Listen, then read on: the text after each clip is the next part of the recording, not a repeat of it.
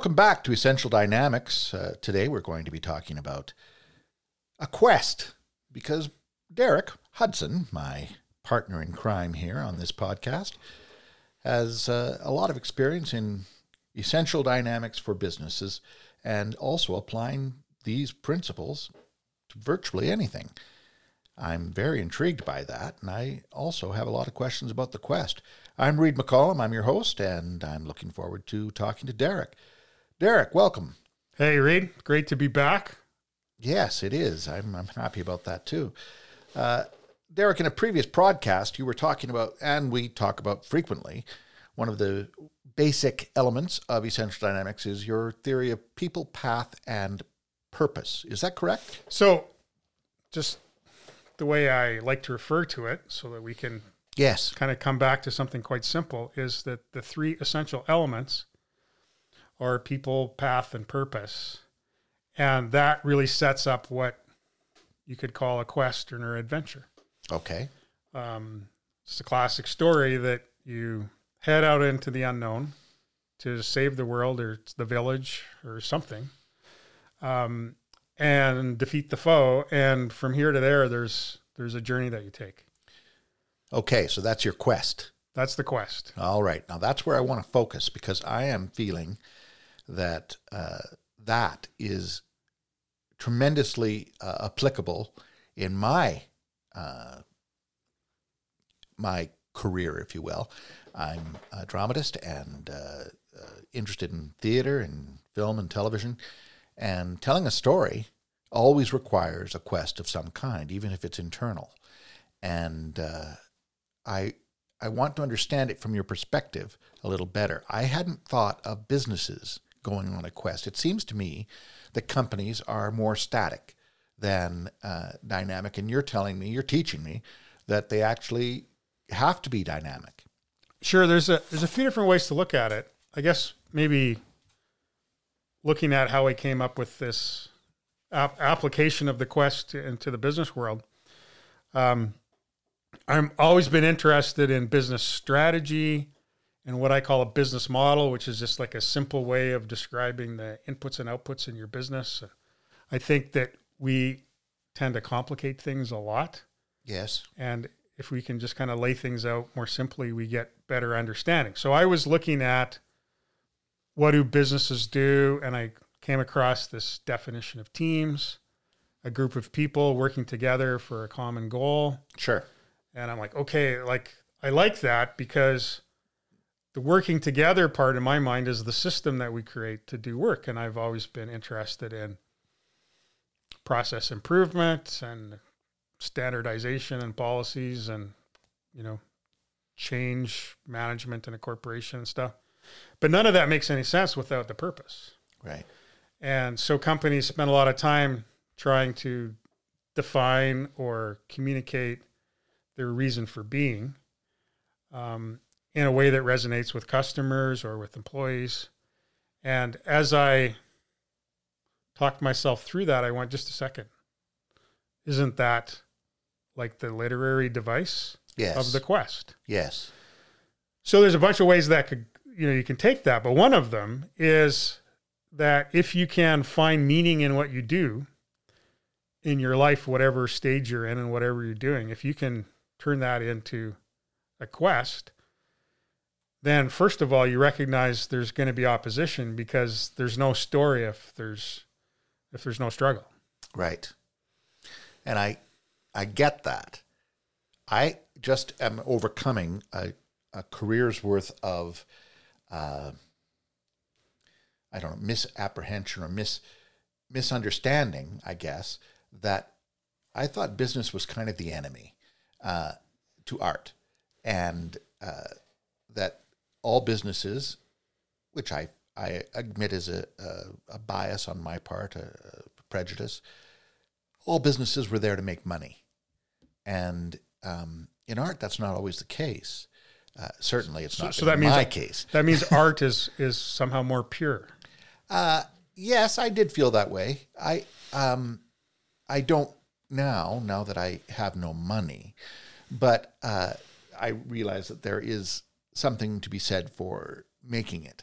but I always felt looked down upon, or I felt like condescended to by business world, and uh, you know, socially, I'm talking, um, uh, socially, politically, it seemed that art was uh, a poor business choice, if you will, because it because money is so hard to make. Sure. Therefore, my purpose felt, which was to make art, if you will, um, my purpose felt, uh, well, inferior to the lawyer, doctor, uh, dentist, um, politician. It felt like my goals were not as important to society. So interesting comment. Um, and one of the challenges that we have in our modern society is that we do have this one way of keeping score, Yeah. which is how much money you have. Yeah, I've always felt belittled by that. And and it's not a great way of keeping score because uh, the people who win Yeah. uh, don't necessarily win. I see. Okay. Um, if you have lots of money and and you're not fulfilled, more money is not going to help. And I mean, obviously, you can see that. So when you look at a business and you say, "What it, like? What is a business? What does it do?" Well, um, you know, when I talk about business models, really, you want to have a model where you create value, and then you exchange it for something else. And I don't think that's any different than an artist Okay. um, some artists are better at at creating the value and some are better at getting Well, elaborate return on on that. it. How is it? How are they the same? Because I've always felt. Uh, well, I'm learning now from you that they are not mutually ex- so exclusive. yeah so my my thinking for that resulted in creating the ideas in essential dynamics was to understand the business model of an organization Okay. okay and so the business model of an organization And you're is- speaking of any organization. uh, i'm gonna I'll go, i'm gonna stick with for-profit businesses for now All right. um, just for simplicity. So you get some people and you see a need in the market. And so you design a system with those people to fulfill that need. Now we're here with Bryn Griffiths, our producer and engineer. Bryn's new to the podcast world because everyone's new to the pos- podcast world. And Bryn saw a need. But he's better at it than we are. Absolutely. That's that's that's why we're in his studio. I'd interrupt, but what's the point when you're so correct? No, I'm just kidding. so so you see an opportunity and then you build a system around it to create value and then you have to like convince someone that there's enough value to, you're providing to them that they'll pay you for it somehow you know and, and some of the real really weird business models are where the user um, of your service isn't paying you Yes. so a lot of challenges in government services because the user or the client isn't paying. The signals get lost in terms of what good service is, and so the government wants something to happen, and they're paying you know agency X money, and agency X is providing services to the user, and the user's like, this isn't helpful to me I see. but they can't vote with their money because that's see. not the way the system's set up.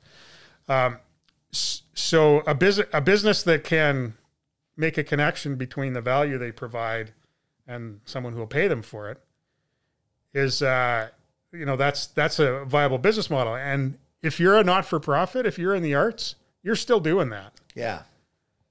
I just want to jump in here because I always remember my dad telling me when I started out in my radio career, he said you're going you're going to have to reinvent yourself about three or four times if you want to get from here to 65.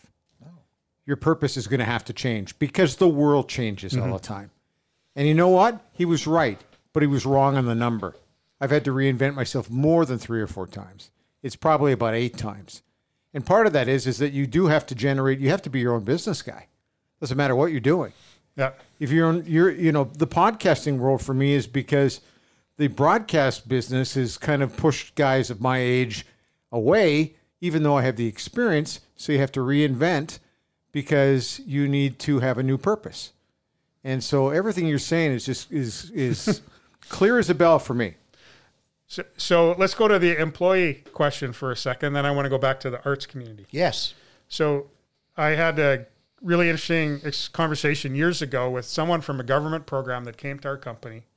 I was at Micralyne then, and they wanted us basically to hire people with no skills or skills that weren't useful um, into our organization so they could get work experience. Ah. And so we Interns? were, pardon me? Interns? Um, it's something like that. Only it was like re-employment, or you know, so right. these were like I think probably older people, if if I recall right, uh, that were working in an industry that was drying up. Maybe you know, not not unlike Bryn's experience. Yes. So they wanted us to like you know get money from the government to hire these people, uh, but they weren't going to pay the whole thing, and we were running really lean, and you know it was it was a challenging business that we were in, and we didn't really think that we had that kind of flexibility Okay. Quality assured systems, you can't have anyone just bashing around your silicon wafers and stuff, right? So it didn't go anywhere, but this person gave me this nugget, which was super valuable, which I've never forgotten, which was when somebody's looking for a job, uh, uh, their focus kind of narrows to the point where all the problems in their life are going to be resolved if they get a job. Yes. And so when they talk with someone, that desperation comes out, and it's like this guy, he could just decide right here on the spot to give me a job, and all my problems will be solved. That's right. Yes. And so please, please, please give me a job. so that's the fulcrum. Their hope. Yeah. Everything's on. Yeah. And um, what this guy is saying is what we're trying to teach these people is your employer isn't there to give you a job; they have a problem. They have they a want to problem. solve their problem. And if you can solve their problem, you're hired. So I've given this advice to a lot of young people. And and it's hard for them, but they, you know, I think they try to get it and they make the switch. And you go into an employer and you say, you know, I see that, you know, you're short of reliable workers. Well, let me tell you about my experience. yes. You know, and you can talk to my boss or my coach. I never missed a practice. I always showed up. You can depend on me. I'm going to add value. That attitude, then that those kind of people get hired. I see. So now let's go to the arts for a second. All right. Um, the arts needs needs money to sustain itself, even if you're not for profit. Absolutely. So it's the same business model. You take uh, there's a need that people have. Oh, what is it? To be entertained, to have Frequently, people don't even know what that need is. Right. I mean, the audience we're looking at, uh, they don't know what they want. s- s- s- but there's you're trying to fill something. Yes. You're trying to get connect with those people, and you want somehow to get the resources you need to be able to do that and the next one. Right. So if you can do that by ticket sales, People think we can. I don't know any theater that does. so how else do you do it then? Grants, scholarships, uh, uh, sponsorships, uh, whatever, wherever you can cadge the money from. I mean, uh, some sort of uh, corporate support. So it's still kind of some kind of value transfer, though, right? The government says we need arts in our community to have a vibrant community. Yes, this government does. I've been in pre. I've been in other countries where that's not true. Sure. Or uh, a big corporation says we want to hire people to this city, and for them to want to come work here, there has to be something to do, and so we need a strong arts community. So we're gonna put up a facility or pay for a, a Yes. naming or something like Yes. that, so that people can have that experience. Any way you look at it, you're conveying. You're trying to create value and trying to convey value. And so if you look at the concept of essential dynamics, part of that purpose somewhere, um, I don't know if it's always the case, but generally is you want to create value for someone that cares enough about it so that some way you can get the resources that you need. So, are you trying through this uh, podcast and your philosophy of essential dy- dynamics? Are you trying to redefine value, or trying to uh, open our eyes as to what value is? So there's been a lot of work on that that uh, that's way beyond um, you know my ability and and the work that I've done. Um, but understanding how value is created and who cares about it is is an important part of this process. Is essential, as we it's say. essential. Uh, the way you know the way I came up to where I am now is is that you have to have a purpose. And the weird thing about that is then it becomes something that can, you can separate from the economic system. And you can talk about raising children Yeah. or uh, or caring for society's ills or something like that. Sure, sure. You can apply it more Yeah, broadly. it's, it's more broadly applicable. But clearly, if you have a purpose and you create an organization and and you build it up to get that purpose, but you don't, no one cares, no one will give you money, whether that's grants or paying customers, then that's not a viable operation. And um, so, Derek, you've earlier talked about purpose, path, and people. This has been basic for us in our discussions purpose, path, and people. But I get the purpose and path uh, frequently uh, mixed together. If, if we use the word quest, doesn't the word quest imply both? Yeah. Separate purpose and path. Sure, me. sure. So um, I hope we do this a lot. You know, get back to popular culture and you know things that people understand. So the purpose was Frodo destroy the ring. Right. Okay, it takes three books, and seventeen hundred pages And many hours of video. for him to for him to destroy the ring. Yeah. Um, while we're on that, though, you know, I talk about purpose X and purpose Y. Frodo's purpose X, destroy the ring. What was his purpose Y? Uh, keep his friends safe. Uh, That's exactly where I would go. And so he's standing there um, in the movie anyway. He's standing there on the shore in front of the boat, looking at the ring, And tempted by it. thinking about his friends, and going, How do I do both of these things? And he's like, The only way I can do this is to get out of here because I can't take them to Mordor with me because they won't survive. Right. Purpose X, purpose Y. It's pretty cool. It is. It's very cool. Okay, but that separates from the path. The path is the actual journey. The path is the journey. And so, and you know, and I I think I said this in a in an earlier discussion. You can't solve uh, a purpose problem by working on the path. You you can't if you don't if you're not clear on your purpose. No work at refining your processes is going to help. And so I've been in a lot of complex organizations, and those organizations have been in complex systems.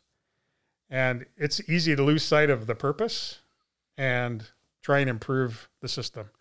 That's uh, it's wasteful.